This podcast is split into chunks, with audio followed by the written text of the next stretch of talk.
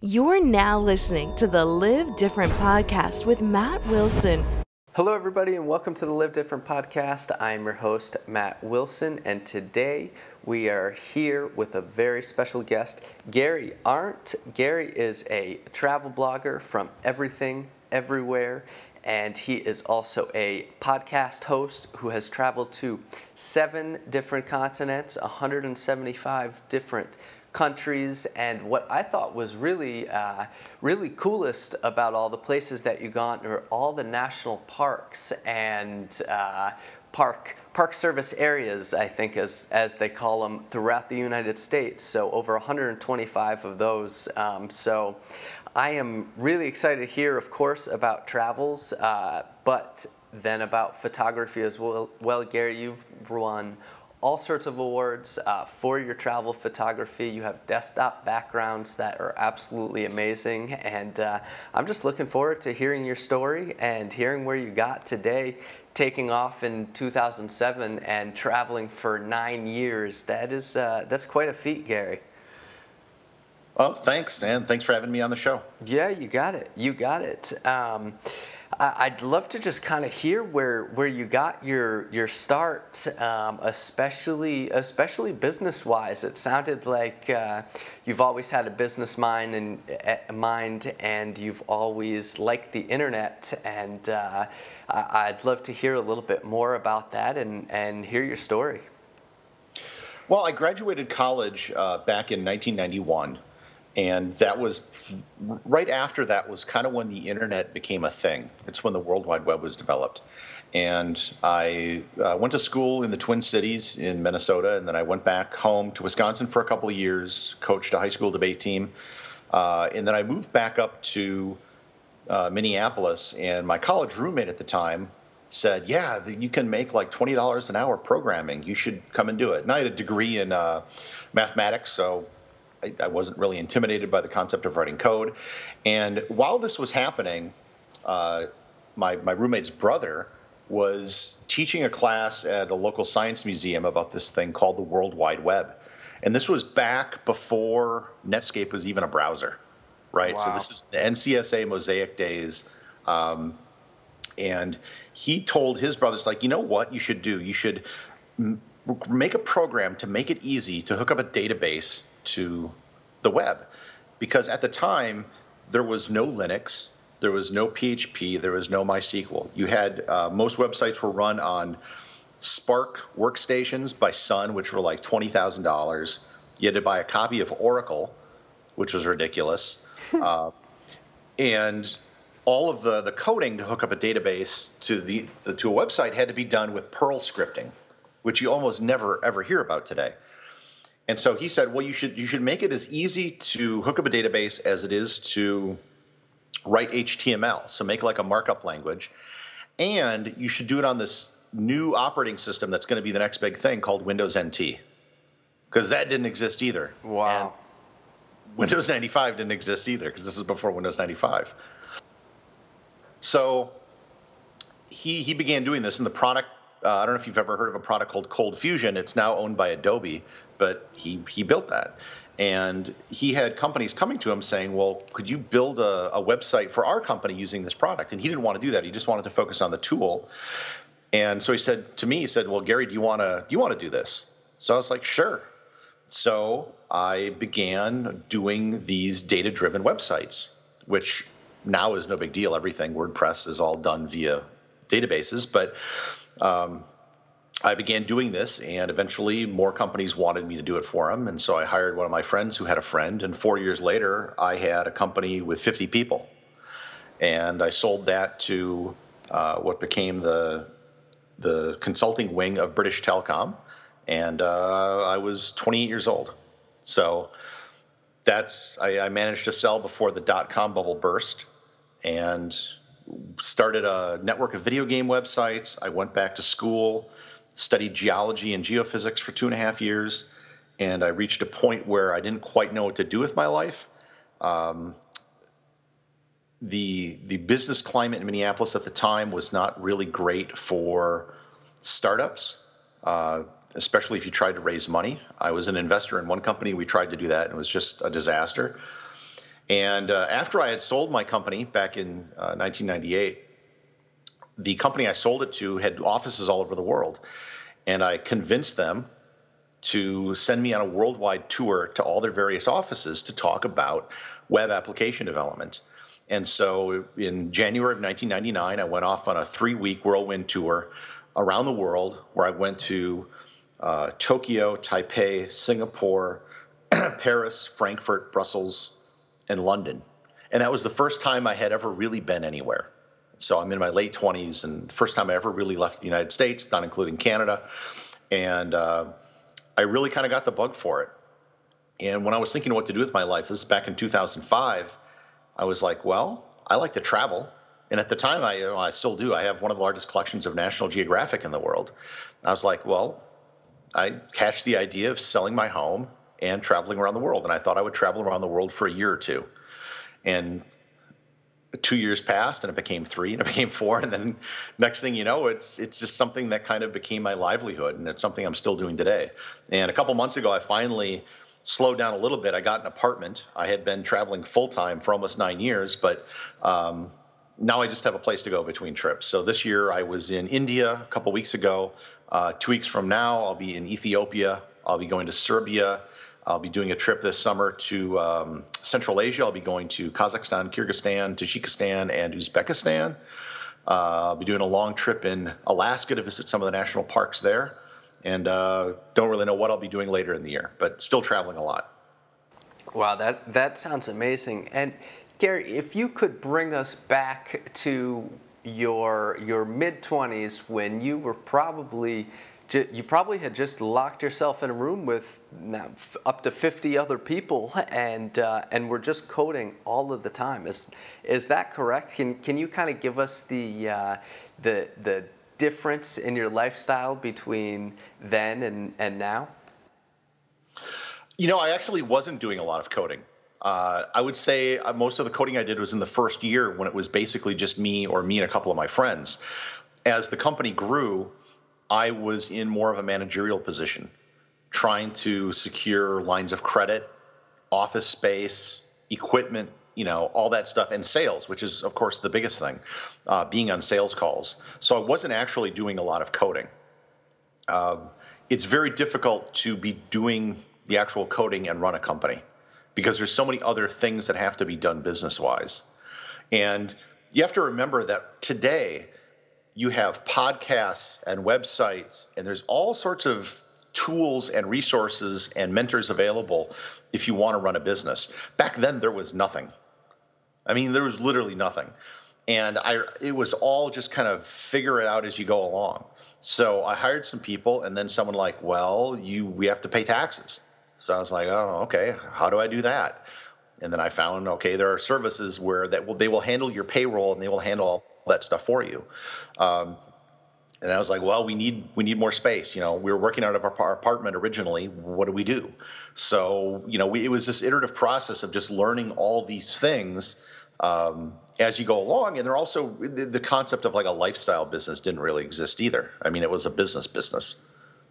Sure. No, that that definitely makes sense, and uh, that's cool to hear that you were explicitly focused on the business the business business because you hear about so many of these uh, you know genius coders or, or, people like a Matt Mullenweg from WordPress or uh, I've even heard Kevin Rose say this on interviews from from Digg is that well they just wanted to get back to coding and they had built these large businesses but what they really like to do is code and uh, that gets away from, that gets away from them but it, as you said it's impossible I mean somebody's got to run the business and that's kind of that uh, that entrepreneur's dilemma, uh, like you might read about in the E Myth or, or something like that. Um, so that's that's interesting to hear about, Gary.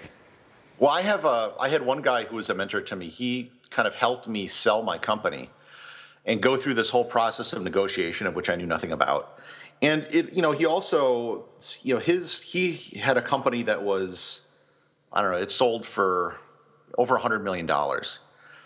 And you know, one of the things he talks about is that there are roles that certain people have in certain stages of a company. And I like the startup aspect of starting a business, like starting it from scratch. Uh, anything I've ever done successfully in business, I've done with no funding. I've bootstrapped everything. Uh, no one else, you know, involved as a shareholder. Um, but you get a, a, business up to a certain point where you have a staff that's big enough and you're bringing in a lot of revenue. And the skills I have in doing that, I don't think translate well to a company that's, you know, millions of dollars in revenue or, or even larger. And I have I have friends and I, you know I've known other people that have grown very large businesses. And I think where you see a lot of businesses fail is that you have maybe a founder who did a very good job of starting and growing that company, but it gets to a certain point and it requires a different skill set that's out of their control. No, I, I, I think that definitely makes sense. Uh, and what made you successful to this day is not necessarily what's going to make a company successful for the next you know two three five ten years. So that's that's cool that you had the foresight to see it. And then uh, why did you decide to give it up or sell it or cash out? Um, because starting a consulting firm wasn't something that i grew up saying man i want to start a consulting firm. It was something that just kind of happened I was at the right place in the right time, and, and circumstances were such that I was able to grow it. And when the opportunity to uh, to sell it came about, I felt, first of all, I, I, I think everybody at the time, if if even if they didn't explicitly say it, kind of knew that valuations of internet companies were ridiculous. So, being able to uh, exit before there was a, a downturn in the market was something I wanted to do, and I just wanted to do other things. Um, no, that... the, the constant sales cycle and having to deal with clients is not something that I was really into. So being able to do something else and uh, start other companies was uh, something I wanted to do. So that was the opportunity. Sure, no, that makes sense. There are so few Mark Zuckerbergs that can start with this vision and get it off the ground in their dorm room or the you know or the the you, even you see Steve Jobs but well of course he had a uh, a long period where he was not with Apple and you know the Bill Gates of course uh, even at some point yeah sure he's the richest man in the world but does that mean he's going to be able to get Microsoft to the next level or is he going to even want to do that? Is that his greatest impact on the world? Well no, clearly no, because I, I certainly think he's making a better uh, impact on the world with the Bill and Melinda Gates Foundation. Uh, but it, anyway, what I wanted to to um, really really ask you about Gary was, you know, there is a huge myth out there that you need to be wealthy or you need to be rich to go out and travel or to do what you what you have been able to do. You have to sell your company at 28 and be this whiz kid or, or whatever. But can you, can you dispel that for us? Money helps. That's, that's undeniable. However, uh, and I probably had more than most people when I started traveling because I sold my house, I sold a business. But I've met a great many people who have been traveling for roughly $1,000 a month.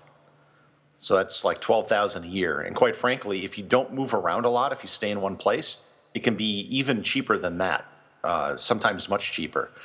So for example, you could get a an okay place in Thailand for like $200 a month. You get a really nice place for maybe four to $500 a month, which is way less than what you'd be paying, you know, in the U.S or anywhere in Europe. Uh, and food is proportionally just as cheap as well. So yeah, it can be done quite cheap. The problem, the reason why people think it's expensive, is because what they see advertised to them are usually package tours that have flights and you know you're staying at chain hotels and things like that. And yeah, if you do that, you're going to spend a lot of money. Uh, it's primarily traveling to Europe or other expensive places that you see advertised, and that's where people get the impression that it's so expensive. But if, if you travel to places which are less expensive, and you're willing to not stay in a luxury property, uh, then you can get by extremely cheap. Sure, absolutely. And if yeah, if you only have a week or two to go away and you're you're tied into a contract and a, a mortgage and everything else that comes with our our westernized life our Western lifestyles, sure, well then it's your travel is going to come at a premium. But if you have that flexibility to be able to go to Southeast Asia and find a place that's way off the beaten path, absolutely, absolutely, you can do it. Gary, if you started traveling in 2007, when did you you were i would assume that you were ahead of the game on this kind of uh, digital nomad, as they call it. Um, these, you know, people who are just traveling mm-hmm. around the world and working from their laptop, and you'll find them in places like Chiang Mai, China, or Chiang Mai, China, Chiang Mai, uh, Thailand, um, or mm-hmm. you know places like that. Um, when did you start to see those people kind of pop up? People that were working from their laptops in coffee shops. Um, the whole Chiang Mai thing, I think, took off like in 2010, 2011. And I actually passed through Chiang Mai before there was this big expat population there. So I never really encountered that.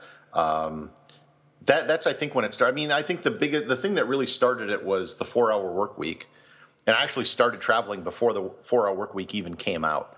Uh, to give you an idea of when I was doing this, so I, I, I think it kind of started really picking up steam around 2010 and 11, and it's been getting stronger since. Just to give you an idea, when I started in 2007, uh, so I started in March 13th, 2007. That was in the, the window between when the iPhone was announced and when it was released. So there were no wow, you know, iPhones. There were no smartphones at the time. Uh, I remember carrying around this weird key fob type thing to let me know if there was Wi-Fi in the area which I ended up throwing that away. I remember those things. I forgot yeah. all about those. Um, Wi-Fi was it was actually more prevalent than I thought it would be, um, even back in 2007. But it's it's far more common now. Uh, not to mention SIM cards which were very difficult to get back then. I can drop into any country now and, and, you know for a couple bucks get a SIM card at the airport and now have mobile data pretty much anywhere I go. Uh, my phone is with T-Mobile, which has roaming in most countries in the world. So it's changed a lot uh, in the ability to get online and then the tools that are available. You know that's the the real amazing thing. I so after I sold my consulting firm, we started a business which was a uh, network of video game sites and at our peak, we were doing like 50 million page views a month across our network, which is a lot. That's a lot and of views. so the the system we had to host a lot of this, and not everything was hosted by us, but we had a single rack at a server facility here in Minneapolis, and we had um, it was all running on FreeBSD, MySQL, PHP, all open source stuff. And in the same room as us was the ShopNBC servers, and they had like three rows of racks of servers. And we were in, and I think that the, the guy who's running the facility told us that we were doing more traffic in our one little thing than they were. But even getting, you know, having to host everything and buying the equipment and buying all the computers, I remember buying all these pizza box servers and everything. Now you could do the same thing uh, without doing any of that, right? Because with uh, you know what Amazon's doing uh, with their cloud system and just all the WordPress hosting sites and everything, it's become so easy that you can you know um, host very popular websites for very very little money. So it's not just that the communication tools and living abroad has become easy, but the tools that are available have become easy and cheap. In some cases, really, really cheap to be able to do pretty sophisticated things. No, that that definitely makes a, makes a lot of sense. And just the access to information that that we have, like you said, you know, this was be pre four hour work week, or this was pre.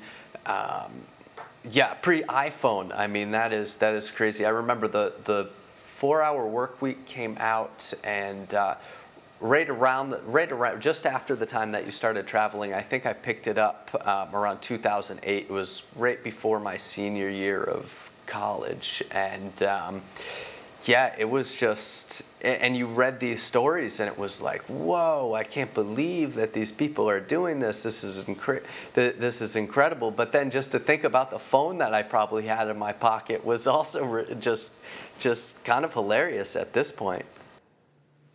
Yeah, I mean, I think people need to at least reflect and realize how good things are right now. The um, the connection I'm talking to you on right now, we're talking on Skype. I have a gigabit internet connection in my apartment. I pay $65 a month for it. That is a thousand megabits for those who don't know how fast it is. Um, and that's crazy. That is insane. Now, a lot of people don't have that in their, their cities yet, but within 10, 20 years, I think a lot of people will and that's going to open up doors for a lot of things. And there's going to be more places around the world that have it. Right now, you can go to places in Scandinavia or in the Baltic countries, and I think Estonia was the first country to actually do an e-worker visa, so you can go and live there and you know have this fantastic bandwidth and do these amazing things. Wow, that's really cool, Gary. I'm at, I didn't uh, mention this to you before we, we before we started talking, but um, I'm actually calling you from Costa Rica on a 4G internet connection just because it's uh, tethered off of my iPhone because I just know it's going to be more reliable than the Wi-Fi in Costa Rica. Yeah, you sound fine. The the uh, the world is an amazing place. That is that is for sure. Um, so I wanted to kind of go down the progression and, and just kind of ask you what your eyes were opened up to once you decided, okay, I sold this, I sold this company, I'm going to start traveling, and then what you actually saw that made such an impact on you that you wanted to do this for, for nine years of your life? Well, I should note that the difference between me and the digital nomad people is that I think they want to go and start a business and live overseas where things are cheaper and, and use VAs and stuff. That was that's never been my thing. My business is travel. I've always I've been doing this for so long because I like traveling. So I'm always moving around, and that's why I've been to so many different places. And uh, you know, I've become a, an award-winning photographer and whatnot. Uh, but the biggest thing for me for traveling is learning that you're always learning something new everywhere you go. You're learning about their culture, you're learning about their history, you're learning about uh, all sorts of things, uh, dealing with you know science, whether you're visiting a national park or something, uh, or even things like uh, architecture. You know, I've, I've seen so many different buildings and I've learned so much about architectural techniques dating back in time and of modern architects uh, that it's amazing. So the reason I travel and the reason I continue traveling is because it's an opportunity to learn. Okay, that, that definitely makes a lot of sense. Um, Gary, I came across your guest blog post uh, on Tim Ferriss's Four Hour Work Week website, 20 Things I've Learned from Traveling Around the World. And it's funny, I'd read this, you know, I, I read Tim Ferriss's first book in, you know, 2008 when it came out or 2007, whenever it was. And I've I've read this post. I mean, years ago. I don't even know what the date on it on it is. Uh, maybe 2010 or or something like that. But you said two really interesting things, and they kind of go hand in hand. Uh, that the media lies, and that the world is boring. And it's something that we talk about a lot on the Live Different podcast because there's just so many things that have been put into our heads uh, by our parents or our teachers or our government or by advertisers, et cetera, et cetera, who are usually doing the best that they can with with the tools that they have. Uh, not in all cases, but I, would love to hear a little bit more um, about your thoughts on you know seeing so many places around the world and just thinking what we hear on the media is is a bunch of crap, and uh, the world actually isn't such a dangerous place. Um, yeah, first, a quick humble brag. That article I wrote for Tim Ferriss is actually, I think, the most shared article that has ever appeared on his website. Because he sent an email impressive. last year and he listed like the top three most shared posts, and, and mine was number one. So I got that going for me. That's but, pretty cool. In, uh, in a lot of our listeners' books, I think that's pretty cool. So uh, let me address the second one. The world is boring. What I mean by that is, you know, most people get up they eat, they work, they raise their kids, they go back to bed. And if you think that, you know, most people think where they grew up, their hometown, is boring. It probably is. And that's, that's true for everybody, right? Every, no matter where you live. You may have something cool in your hometown, but you're just used to it because it was there. And I remember being in Cambodia and we are going around Angkor Wat, and there are people who live there in Angkor Wat, like right next to these crumbling temples. And when they put their laundry out, they dry it against the temples. And that's just their life. They don't think it's that big of a deal. They're not in awe every day of these temples because they've seen it every day of their life. And that's what most of the world is. And when I say the media lies, we only hear about places if something bad happens. So just tell me the first thing that pops into your head when I say the following countries Colombia. Ah, that's the one that came to mind because I, I just got back from there two days ago. But Pablo Escobar. But most people would think, yeah, they think drug lords, right? Hasn't been that way for almost 30 years, but that's what people think of. Ethiopia. A lot of people think of famine. And again, that was ages ago. And but that's the nothing's happened there that has you know warranted news, so that that's all people know. Um, Serbia, there was a war there in the 90s, 20 years ago, but since then nothing. And so people that's their last image is a place of war. So most places in the world, if you've heard of it at all, you have a negative connotation with it because that's all the media tells you. Uh, and even then, we tend to equivocate entire countries. So, for example, uh, a couple years ago when there was a bombing in Boston during the Boston Marathon, you probably remember that. Sure. If you if you had called someone in Los Angeles and said, "Hey, I was just checking to see if you're all right. There was a bombing in the United States," um, they would probably think you were crazy, right? Because right. Los, Los Angeles are in different, and and we know that if you're American or if you've been to the United States, you know that, right? So we know these are different things. But when we hear that there's uh, violence with drug lords happening in Mexico, there are people that cancel trips to Cancun, even though that stuff is happening in the north, a thousand miles away. There were people canceling trips because of the Ebola virus in Sierra Leone to South Africa. And just to give you a sense of scale, Sierra Leone is closer to London than it is to Johannesburg. But they were canceling trips because it was all just Africa to them. Sure. Right? And that ignorance, plus the fact that the media only tells us bad things, um, you know, I think goes in real well with the other one is that the world's actually quite boring. You know, if, if, if you were to, if I was to say, you know, yeah, I'm going to Iran, or I'm sorry, Iraq, you'd probably think I was insane. It's dangerous. It's terrorists, things like that. Well, I'm not saying I'm actually going to go to Baghdad or anything like that, but there are actually parts of Iraq you can go to that's actually quite safe uh, because it's a big place, you know, and what happens in one place is not necessarily the same as the others. And I've had the, uh, I don't know if you call it fortune or misfortune, of being in places where newsworthy things happen. I was in Bangkok during the 2010 uh, protests, and I was actually, you know, photographing protesters. And I was also in East Timor uh, during the, the, the day that there was an assassination attempt on the president and the prime minister. And I remember leaving East Timor. I flew to Northern Australia and following this uh, story on the news. And what I what I saw is that almost nobody filing the stories was was in East Timor.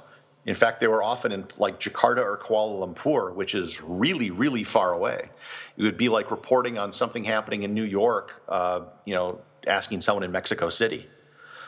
Wow. And this kind of stuff happens all the time. You know, the media, they want people to tune in, and the easiest way to do that is to scare you. And so they will always, you know, engage in fear mongering to try to jack up their ratings. No, that, that definitely makes sense because you want to, uh, yeah, every, everybody needs a little bit of excitement on their in their life because the world is a boring place. And so then we just get sucked right in and uh, and that's how terrorism works. It, it, I mean, it is trying to instill terror in people, and uh, that's when you get things like the Boston bombing and people from you know your relatives and who knows where they live are calling and saying, "Are you okay? Are you okay? We heard about." Uh, terrible, terrible bombings in the United States. Well, yeah, it was 3,000 miles away. It, it doesn't make any sense. And I should add, you know, boring does not necessarily mean it's not interesting. There's a lot of interesting stuff all over the place. Um, that just doesn't mean that there's dramatic, newsworthy things happening all the time. You know, it's just the, the daily routine of life happens all over the world. But there's lots of interesting things to do, especially if you've never been to a place before. Sure, absolutely. I mean, it, and life in general is all about what you make it. You're you're talking about how you love to travel and, and learn things. Well, there are some people who don't like to learn and they like to have their normal, boring life, and and that's okay. That that's okay too. But uh, yeah, it, it is what you make out of it. And if you want to learn things, I mean, there are an infinite number of things to learn and, and be interested in, I think. Yeah, which is goes back to what I said before about travel ultimately being educational. Sure, sure. No, that, that makes perfect sense. Um, Gary, I wanted to ask you for people out there who are interested in becoming travel bloggers themselves and uh, and growing their following and um, becoming uh, become the, becoming the next Gary Arndt. Do you have any advice for them? Yeah, uh, it is a very difficult thing to do. Travel is an incredibly oversaturated market right now because there's a lot of people who envision that, oh, I'm going to start a travel website and I'm going to become the next Anthony Bourdain and that's going to pay for my travels. Uh, there was a case of one guy who the IRS, he tried to d- declare everything on his trip as a tax write off. And his, his website got, de- he deleted it a couple times and it was just a joke. He didn't take it seriously. He didn't make any money. And the IRS called him on it and said, no, none of this is, is a tax write off. The biggest thing with, with anything online is building an audience. And building an audience takes time, it's very difficult. And in travel, uh, if you you know if you look at a lot of the things that are popular online, if you're a fashion blogger, uh, basically if you're good looking, you have someone else taking good photos, you know, you wear clothes, you can achieve success that way quite quickly. Um, someone who like a PewDiePie on YouTube who plays video games, you, you, you, just have to play video games, and it still may take time to, to grow an audience. But with travel, you have to actually go out and do it, which costs money. Doesn't have to cost a ton, but it does cost money, and it takes a lot of time. And what I see a lot of people do is the first, there's a couple places in the world that are, there's nothing wrong with these places, but everybody goes there. You know, Chiang Mai being one. And the world just doesn't need another backpacker talking about traveling to Thailand because it's been done to death. Sure. you have to do something interesting. So, one of the things I did, and there was nothing strategic about this, it was just an accident. When I started, my first six months of traveling was island hopping through the Pacific Ocean. So, I was in Tahiti, the Cook Islands, Easter Island, Fiji, Samoa, Tonga, Vanuatu, the Solomons, uh, Micronesia, you know, Micronesia, Marshall Islands, Palau, places like that that most people they probably haven't heard of, and certainly haven't been there. So I began doing something that was kind of off the, you know, uh, different and interesting. And there's too many people that get started and they just go to the same places everybody else goes, and that's always a killer. And I think you just have to have a really strong travel resume, which takes time in, in many cases years. And then you also have to be good at what you do. So in my case, I made the decision to focus on still photography. And I went from literally knowing nothing. I bought my first camera uh, days before I set out on my trip uh, to having won Travel Photographer of the Year in North America three times. And that's all within a decade by just focusing on uh, producing high quality content.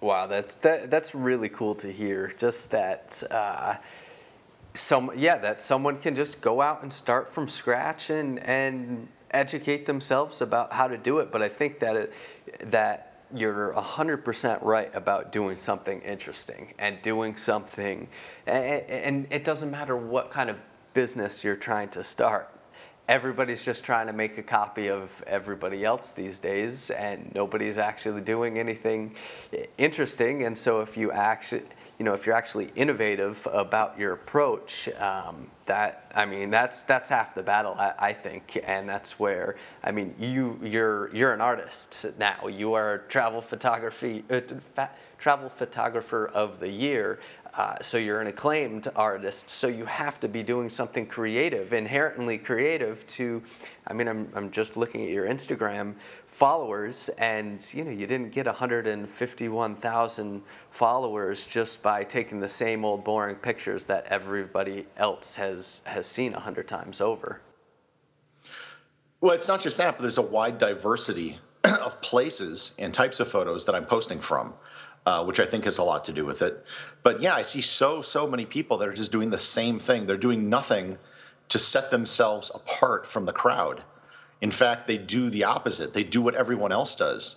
And if there's any, uh, you know, in terms of least media online, whether it's a podcast, a blog, or whatever, the sure path to failure is to do what everybody else is doing. I've been interviewed by so many people that, so you're familiar with like Entrepreneur on Fire? Sure, sure. Yeah, I've been on uh, John, John Lee Dumas's podcast before. Yeah. I've been on like three or four Entrepreneur on Fire, Fire ripoff podcasts. Same format, same length of time. So, like what we're doing right now, he has a pretty set list of questions. Boom, boom, boom. You, you do them and you're done. And uh, that, that's enabled him to do it on a daily basis, which is a large part of his success. But having a free form open discussion like this, very few podcasters do it because it takes more time and it's a bit more difficult. Um, but all of these podcasts that I have been on that are basically doing the same thing that he did, I don't think any of them achieved any real success or a big audience. No, I mean I can totally I can totally imagine if it's the same thing over and over. That's why you look at a a podcaster like Joe Rogan who does 3 hour long podcasts almost every single day and has totally open form conversations. I mean, that's really, really difficult to do, but he has a huge, huge following. And sure, there's a lot to be said about um, about Entrepreneur on Fire and and having a thousand. Uh, he has he's published over a thousand episodes so far, and yeah, that's going to be a lot of content out there on the media, and it's a it, or in. Uh, on the internet, and that's a lot of uh, just churning out content and SEO. And anytime anybody Googles any of those people, he's going to come up pretty highly. And uh, there's a lot of different strategies, of course, that he's employing, and he, and he does it well. But yeah, just trying to rip off what he is doing, uh, that's it just doesn't it just doesn't seem like you're not actually adding any real value out into the world if you're just making a copy of what's already being done Right, and I, you know, I think that's a, a, really important thing. Everybody I can think of that's had a great deal of success has done something unique, or they've put a unique twist on whatever it is they're doing. To, again, to separate them out from from everyone else. And it could be like, okay, I'm just going to do it, but I'm going to be more funny, or I'm going to be, uh, you know, a bit more clever, or whatever. But you need to have an individual stamp on it, and if you're just copying what other people are doing, and I, I see that so often, uh, you're not going to have success, I don't think. No, I, I completely agree. And especially when it comes to, to podcasting, it, the reason that I like to do this is I want to build relationships with all of these interesting people and learn from them myself and be able to uh, give this access to the people who who, who listen or, or read my stuff. So now they have uh, access to someone like Gary and it's a it's just a good genuine conversation. It's not like uh, yeah sure I, I wrote some, down some things that i wanted to ask you of course that i thought might be interesting speaking points but no of course obviously this is this is not canned. Uh, so yeah no I, I really appreciate that gary. Thank you. Done. So, you're welcome. Yeah of course. Um, okay so do something interesting. I think that is a great way just for people to, to live their life um, in general. And um, I was wondering if you had any advice uh, for people just on just on travel in general, not if they want to. Um, not, not necessarily if they want to, you know, quit their jobs and, and just go for the next nine years and, and travel, but just general travel tips if you have any. Um, I'm sure that you get this questioned a lot, but uh, people do love this kind of stuff. So, so I will ask you if you just have general travel tips in uh, overall. The biggest thing is to pull the trigger and go. And a lot of times when people travel, they put way too much emphasis into planning. And the concept of just getting a ticket and going somewhere is completely alien to them. And I really think people should try it at some point. You know, get a plane ticket, maybe get a hotel room for the first night, and then just wing it. And I think what you'll find is that things aren't necessarily going to go bad, that things will actually be just fine. And I think that the you know one of my one of my big mantras is that the ability to adapt is more important than the ability to plan. And most of the cool things that have happened to me traveling have occurred spontaneously, or there were things that I could never have planned. It just kind of happened. Uh, but if someone is, is wanting to travel, they just have to uh, make the decision and do it. And it really doesn't need to take more than buying a, a plane ticket, maybe having a passport. That is a, that is a heck of a place to start. Uh, I've, is... I've many times landed in a city with no place to stay. I dare say the majority of times that's how it's happened. And I can pull up my phone and I go to like hotels.com or something and just see what's available. And I get, you know, find something cheap uh, near the airport maybe or, or near some attraction that I, I'm going to be visiting. And uh, I'll book it online after I land, and by the time I arrive, you know they're waiting for me, and uh, I'll, I'll book it for one or two nights, and then I'll use that time while I'm there to figure out what I'm going to do.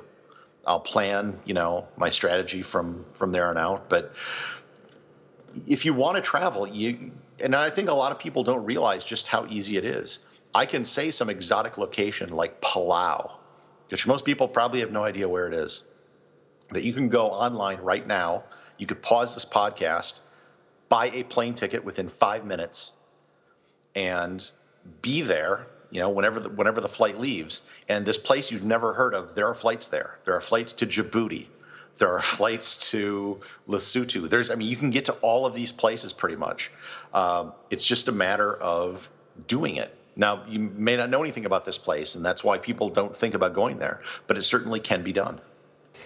That's that's really great advice, Gary, and um, I appreciate that you know so many little off the beaten path places, so many of which that I have never even heard of. And um, I, I, wanted to ask you, you had read, you had written somewhere, it might have been in that same Tim Ferriss article. I, I can't quite remember, uh, but you talked about uh, westernization versus modernization and i you know i live in i live in central america i live in costa rica and um, you know i just got back from from colombia and uh, when i go to these places a lot of times i see the uh, the culture how the our uh, call it north american culture has crept, started to creep everywhere. And granted, I like to go off the beaten path, yes, but it's not like I'm going to little tiny remote villages all of the time. Yes, I did go to uh, this place, Palenque, where it was the first, you know, first African slave village, um, first free village in all of all of the Americas, right? And I was expecting it to look like I don't know, Williamsburg, Virginia, or uh, or Gettysburg, or somewhere with a bunch of. They were going to put on like a huge exposition, and no, it wasn't that. It was just like going into a very very poor village and sitting in these people's ha- home and hearing about their traditions and their own religion and all this cool stuff, of course, right? But they didn't even have. They had some globalization, they had some westernization that had come into their culture, but they didn't even have modernization. I mean, yeah, sure, I guess they had a computer. I mean, it looked like a, it was definitely old, but you know, you could pull up his emails or whatever. But I always struggle with this concept between westernization and the globalization of, of everywhere, um, yet not seeing, okay, these people have running water and they have Wi-Fi. Let's let's see that as a good thing, um, because sometimes I go to places and I say, oh, I, I wish this wasn't so modern, or I wish this wasn't so uh, Americanized, as the word we like to throw around so much. So I'm, I'm curious on your take on that, Gary. Well, let me ask you a question. Do you think diversity is a good thing? Do I think diversity is a good Just thing? Just in general. I, yeah. Yeah, I mean, I think it's I think it's a good thing. I my point of view, I guess, is that we all need to learn about one another. So I think that's very important. So if it's uh, you know diverse ethnically or with gender or however else you want to count yeah. diversity, I, sure. So my, what I'm trying to say, yes, would have been suffice. But so my point is, we, we often think in terms of we people in the West. I'm primarily talking maybe the United States or Europe being able to access other cultures. We can go out for different types of food. We can go out for Thai food, Ethiopian food, whatever. But when, if it's good for us, shouldn't it be good for everybody? So if you're in Thailand and you're Thai, can you go out for Mexican food or Italian food or a hamburger? And we get bent out of shape when a McDonald's opens somewhere, thinking, oh my God, this is the end, it's going to destroy their culture. But to put this into perspective, if you combine all the McDonald's, Burger Kings, Wendy's, and KFC's in the United States, okay, that, that's, that's a lot of restaurants. There are more Chinese restaurants than there are those combined. Is wow. that threatening our culture? No, because that's way more than McDonald's in China. I'll, you know, I'll tell you that. So why is it that a McDonald's in another country is destroying their culture? In fact, if someone was to say Chinese restaurants were destroying American culture, you'd probably call them a racist or something, right? Um, and there's all sorts of cases. If you do some reading about, you know, Westerners coming in, I remember one story of this woman in Mexico being chided for having spaghetti. And, uh, you know, her guest was like, no, you're Mexican. You have to eat Mexican food. And that as we travel, we view everyone as living in this cultural zoo that we get to visit to see them doing their cultural thing not forgetting that they're also living and they should be able to get the benefits of going out for a different cuisine some night or listening to music or watching movies from different countries as well. Uh, which is why I don't think that the establishment of, of a McDonald's or things like that necessarily is a threat to culture, and especially when you look at how McDonald's is presented everybody knows it's an American restaurant. It's a Western restaurant. And when a lot of people go out, uh, especially in places, I remember uh, going to a KFC in Phnom Penh, Cambodia. And I went there just because I had to see it, because it was the only fast food restaurant in Cambodia at the time. And I just wanted to check it out. And it was something I had learned visiting these kind of places in, in developing countries, their perception of those restaurants is very different than our perception. Because we view McDonald's and fast food as the lowest rung of the dining ladder, right? It, it's not high quality, it's fast, it's bad for you, etc. But in a place like Cambodia, it, it's not as if they're eating there every day. In fact, most people can't afford to eat there every day. And when they do go, it's usually for a celebration because it's the only place that people will wait on you. It's clean there are restrooms available. And so it's a popular place to go for like a kid's birthday party. You may only go once a year. So their perception of it is totally different than our perception of it. But we take our way of thinking and say everyone has to live by those rules because we think fast food is stupid. It has to be stupid for everybody. When that, that's not how they're perceiving it, it's not their everyday meal. And that's basically why I think there's a difference between westernization and globalization. Japan is a very modern country every technical thing you can think of is in Japan. They've got you know phones, computers, everything else. But when you go there, the, you can't help but walk away and realize it is not a Western country. It is very much Japanese, but they've modernized Japanese culture. Um, things that may seem very strange to us, like uh, the whole cosplay environment and the Hello Kitty stuff and things like that. Uh, J pop, Japanese pop music, is its own particular thing. It's modern, but it's Japanese. You'll see the same thing in South Korea, the same thing's developing in China right now. That we we see elements of you know what happens in our country and we see it in other countries and we say, oh, that's terrible, it's changing, as if you know that's we walk around. You know, no one in our country wears stovetop hats or bonnets anymore. Right? That was our culture in the 19th century, but nobody does that anymore. Right. But we somehow expect the rest of the world to do that. I remember going to New, uh, to Samoa and this place I was staying at, this New Zealand woman was there, and she was so upset that people had televisions. Because in her mind, they were all living in grass huts still. And wow. it's like she, she wanted to travel in time, not travel in place. We live in the 21st century. There's internet, and mobile phones are everywhere, every everywhere. I mean, I've I've been, I was amazed. I was just in India a couple of weeks ago, and I was astonished at how I could get 3G coverage anywhere I went. We were on back roads and farms. We'd get 3G coverage, and uh, in Africa, you'll see everybody has a cell phone. Everywhere in the world is that. And that's just the reality of traveling in the 21st century. And what they're doing with those phones are very different than what we may be doing with these phones. Um, you'll find that some social platforms are more popular in other countries.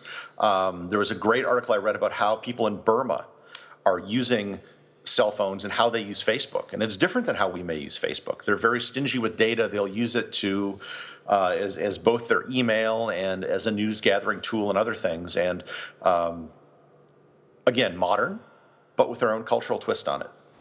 Sure. No. So I, anyway, I, no, I think those are fant- No, those are fantastic points, and that will uh, that that will definitely help me as I, you know, as I travel and I I think through these things.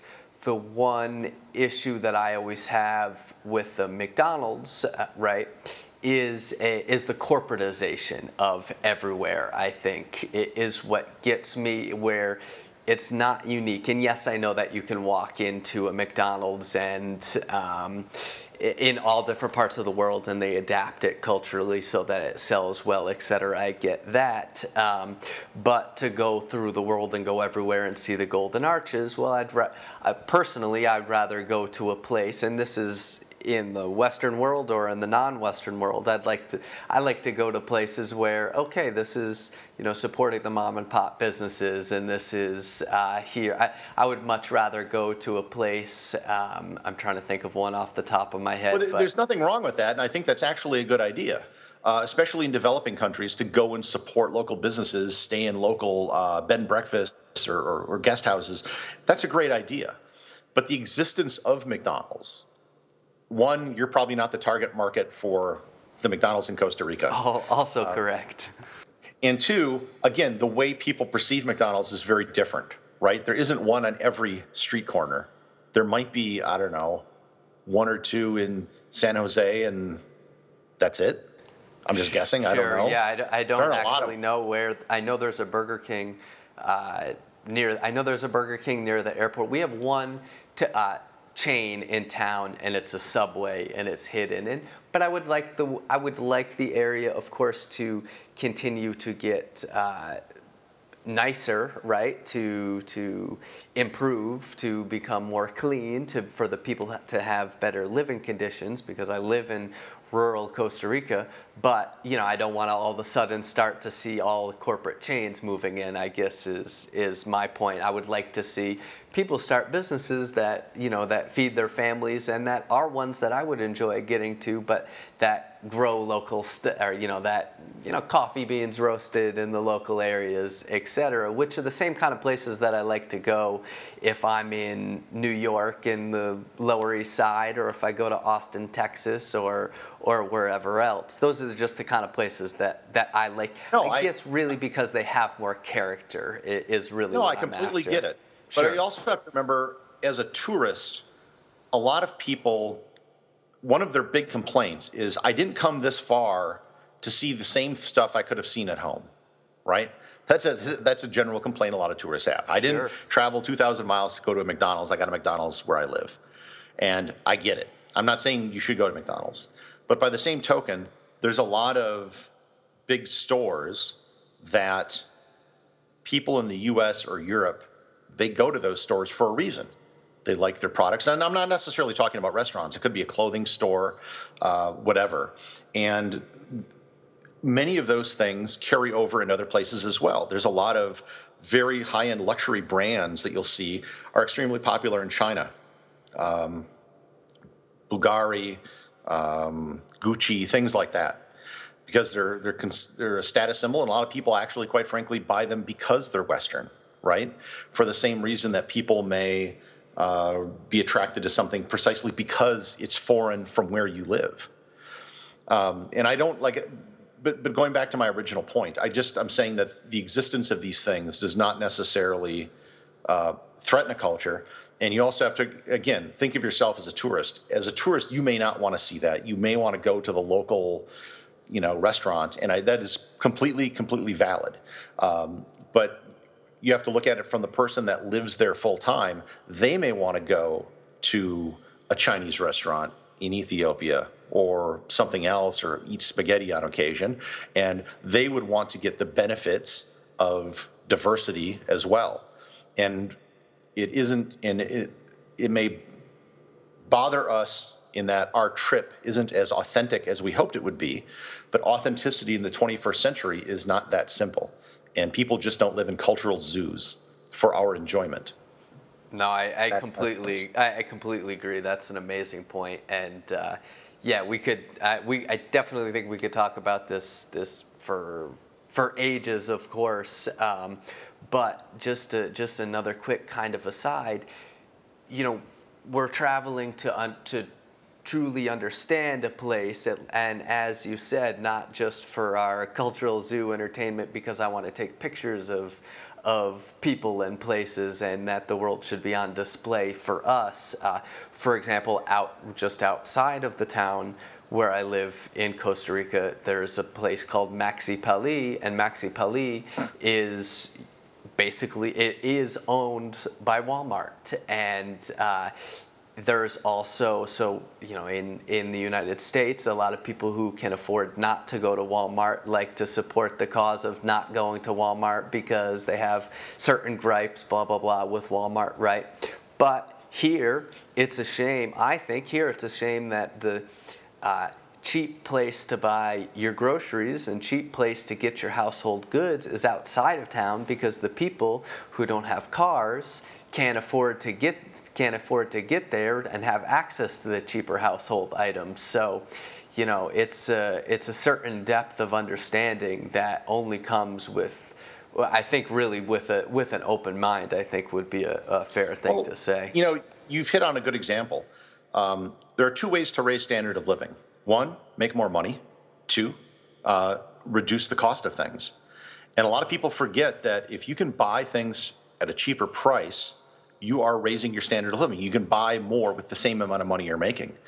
And I bet if that store, which is owned by Walmart, was called Walmart, people would object, right? They would protest it or whatever, but it's called something else so people don't care. And I've seen this all over Africa. There are places that are called Chinese stores. And uh, it's not a chain or anything, but basically they're just stores filled with products from China and oftentimes actually owned and, and operated by people from China.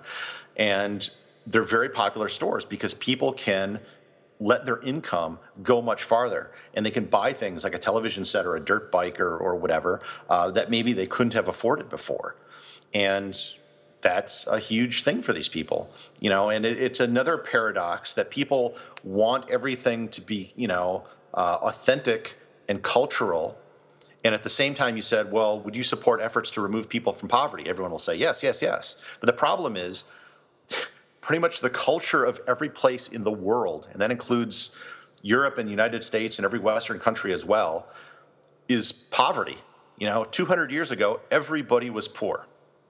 Even if you were rich, you probably lived a life that you wouldn't want to live today, right? You had no running water, no hot water, sure. no communications, things like that.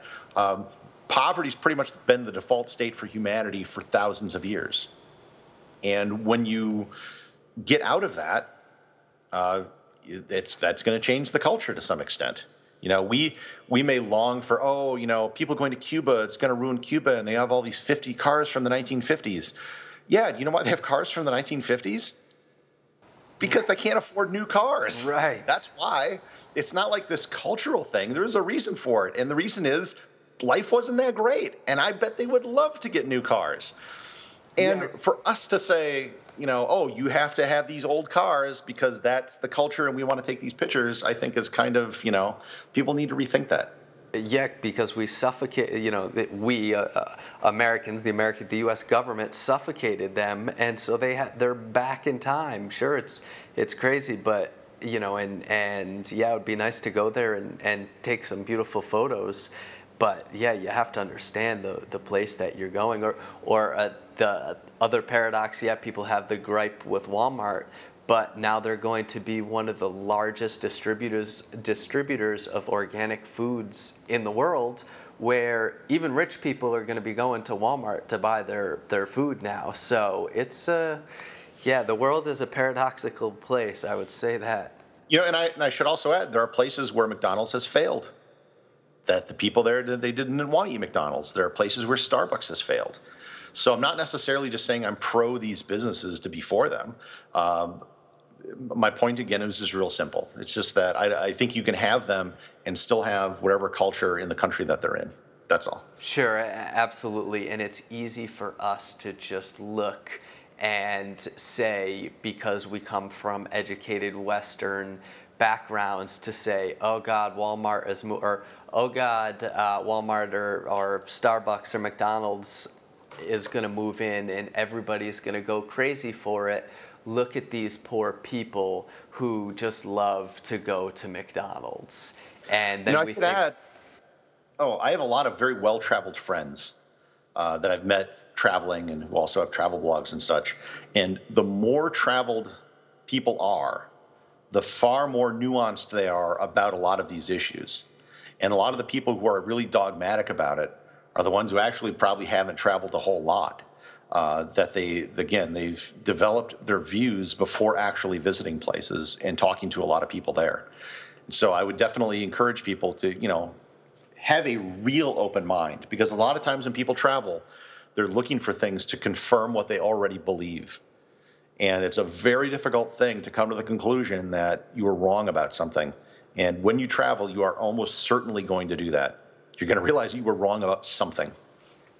Gary, I think that is uh, that is the point. That is why I, I think of both of us uh, can agree that we do what we do to be able to do this, and then yeah, distribute it through media and share what we've learned and open up people's minds. Uh, so, with that, I wanted to ask you if you had any imparting words of uh, advice for our listeners who want to be more open-minded you know, it, it's if you want to be open minded, it's exactly what I said. You have to always be willing to conclude that something you believed was wrong. And that is a very hard thing for most people to do. They will go through all sorts of you know mental gymnastics to justify to themselves uh, that they were right rather than say that they were wrong. And when you travel, that that's what I think having an open mind really is. And for most people, open minded means I'm open minded and you're open minded if you agree with me and that's not the case. Gary, this has been an awesome conversation. Your blog is everything-everywhere.com. Your Instagram is everything everywhere. Anywhere else where people can find you online? Uh, yeah, you might want to check out my Instagram account. I'm everything everywhere on Instagram. Uh, that's probably where I put a lot of my effort right now, and uh, you can see my photography on a daily basis. I love it. That sounds good, Gary. Well, uh, I really appreciate you taking out the time to uh, to talk to us and expand people's worldview. This has been a lot of fun. Yeah, it's been great, and uh, thanks for having me on the show. Yeah, of course. Appreciate it. Hey, did you like today's episode? If you did, log on to iTunes and leave us a review. It would really help us out. We try to put out good, free content all of the time. Check out the show notes on under30ceo.com. Send the podcast to a friend who could use some of the advice. And of course, if you want to travel with us, check out under30experiences.com and 50% off athletic greens on the show notes. Thanks for listening.